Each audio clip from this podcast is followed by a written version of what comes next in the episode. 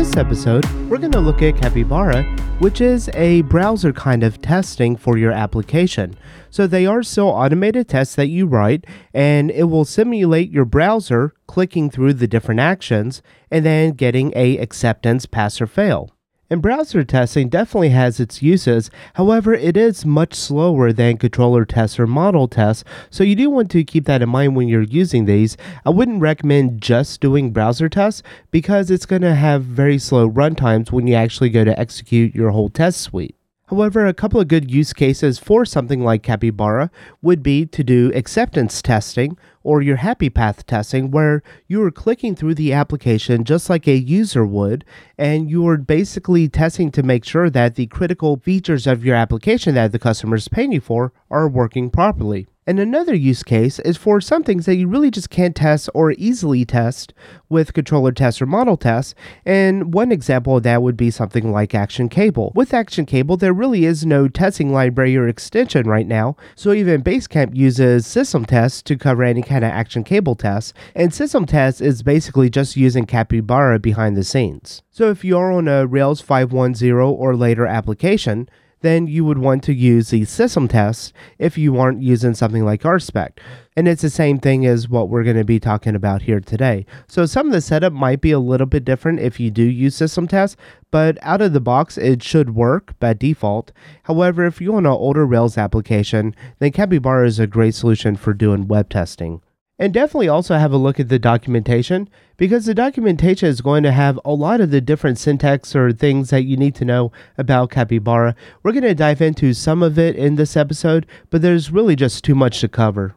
So, if you remember from our previous episode, and that's going to be the starting point for this application's codebase, we used SimpleCov to see our coverage, and we were still lacking some coverage on the user's controller. So, let's have a look at those we see that our new action, our create, and our update did not have any coverage, neither did our destroy. So let's say these four controller actions didn't quite fit what we could do in a controller test, so instead we wanted to use system tests or Capybara to cover these tests, just so we get a complete code coverage. So these are the four examples that we're going to be writing today. Within our gem file, we'll want to add the gem Capybara. And because we have multiple gems now that are within the group test, we can go ahead and move these over into a test group. And be sure that you run bundle to install the Capybara gem. And next, we'll go into RSpec folder, and then within the Rails helper, we'll just want to add in the require Capybara Rails. Within the terminal, we can now start generating some of our feature tests. We can do this with Rails generate, then we can call our spec feature, and then we can pass in the name of our controller. In this case, it's users. And this will create a file under the spec folder. It'll create a new directory called features, and then it'll create the file userspec.rb. And so if we look at the user specs, we have the RSpec feature, users, and it's a type of feature. And then within here, we're going to create a couple of different contexts, and each one of these contexts are going to be used to encapsulate the different tests for each one of those actions. So we'll first handle the create new user. And with Capybara, they have something called a feature, and that's kind of like using the it with RSpec. So we're going to create two new features for the create new user, and we're going to make one where the scenario should be successful and the scenario should fail. And these are playing on the context of the creating the new user. So, if you remember from our previous episode, a user had three attributes a first name, last name, and email, and each one of these three attributes has a validator where the presence is true. So, in our first case, we can visit the new user path, and this should take the browser to the create a new user. You can then call within, and within is just a helper method which says that we're going to look for within something to do something else. And in this case, we're going to say within the form. So this is looking for the form element tag. And you can also pass in an ID or a class or something like that as well. But in our case, we know that our user's form, there's only one on the page, so within form should suffice. We can then say fill in. We're expecting to fill in a form field. And in our case, we want to fill in the first name. You can also pass in an ID or something like that within here as well. But then we want to fill in the first name with and we're just going to pick John. We then want to fill in the last name with Doe, And then we also want to fill in the email. And again, this is because all three of these attributes are required. So once we have the forms filled in, we can then call click button, and this will click a button on the page. And our button is going to be called create user. And keep in mind that this is case sensitive, so don't get tempted to use a lowercase if it's actually displaying in uppercase. And then we can expect, and then here we want to pass in our page, and this is going to be the full rendered content of the page to have content. And this is basically looking for on the page, it has to have this text within here somewhere. User was successfully created. And once we save this, we can go ahead and run the test to see what we get. So in our terminal, we can just call RSpec, and this will run the test. So we did get a failure and notice that it's because we had a lowercase u, but it was actually an uppercase u. So if we go in and fix this and save, we can then come back into our terminal and run the specs again, and then we get it all passing. However, this isn't very efficient because we just want to see if that one test passes. So we could call RSpec and then pass in the name of the file, which is in the spec folder, in the features folder, and then it's the user spec. And then you'll see that it ran the one test. But notice that it took it almost a quarter second to run this one test. So if you have a lot of these tests, then it's going to make your entire test suite run much longer. So because our scenario was on line 5, and we don't want to test every single one of these scenarios, maybe we just want to test that one that we are working with, we are able to call colon and then a line number, and then it's just going to run that one single scenario. You see that it did not run the should fail. So let's do our next scenario.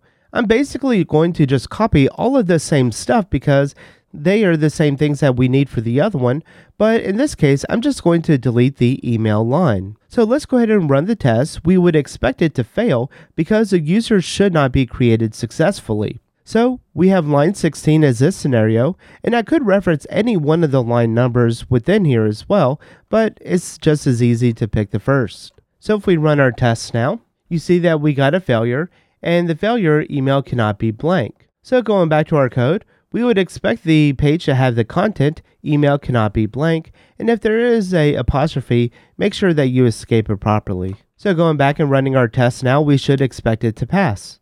So I like keeping my tests pretty simple, and when we start getting into a lot of duplicate code like this, then we start having some issues because I don't like having all this duplication. So instead, I'm going to just move the necessary bits out of here and then I'm going to remove them from here as well. And in the context, we can create a before each, and this is similar to what we were doing before in the controller and model test. So before each do, and then we can paste in our code. So before each one of these scenarios within this particular context is going to do these items. However, in the scenario that should be successful, we still need to fill in the email address and then we click the button on each one of these and then we would expect the page to have the content and then the associated content for each one of these scenarios.